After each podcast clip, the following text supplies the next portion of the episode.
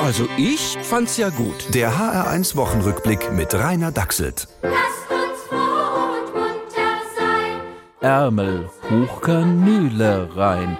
lustig, lustig, tralala. Bald ist unser Impfstoff da. Ja, Kinder kennen das Spielchen schon lange.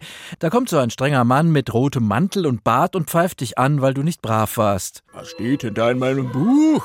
Hat sich nicht an die Regeln gehalten und damit der Tante Angela ihren schönen Lockdown versaut. Gnade, Nikolaus! Ho, ho, ho! Und dann lächelt er und greift in seinen Sack. Oh, eine Spritze. Danke, danke. Du bist so lieb, Nikolaus. Und alle singen. Jens Spahn ist ein braver Mann.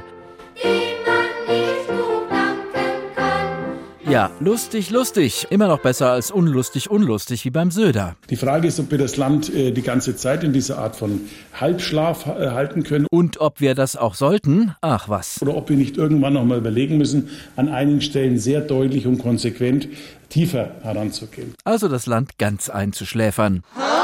Anstatt sich mal auf eine der wenigen bisher gesicherten empirischen Erkenntnisse zu verlassen. Also mir ist ja aufgefallen, immer wenn der Söder den Mund aufmacht, steigen die Fallzahlen in Bayern. Warum macht ihr's dann? Das ist doch unverantwortlich. Unverantwortlich ist es natürlich auch, die anderen Schlagzeilen-Schocker der Woche zu ignorieren. Adolf Hitler in Namibia zum Landrat gewählt. Sind wir schon wieder so weit? Nein, der Mann ist ein völlig unverdächtiger, dunkelhäutiger Lokalpolitiker. Kasachischer Bodybuilder heiratet Sexpuppe. Naja, aber da kann ich auch nur sagen, also, wenn die Chemie stimmt, Glückwunsch. Jogi Löw bleibt Bundestrainer. Ja, klingt krass, aber auch das ist nachvollziehbar.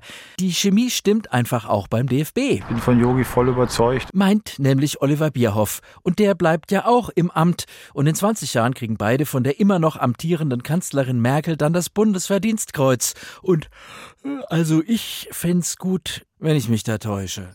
Der HR1 Wochenrückblick mit Rainer Dachselt. Auch als Podcast auf hr1.de.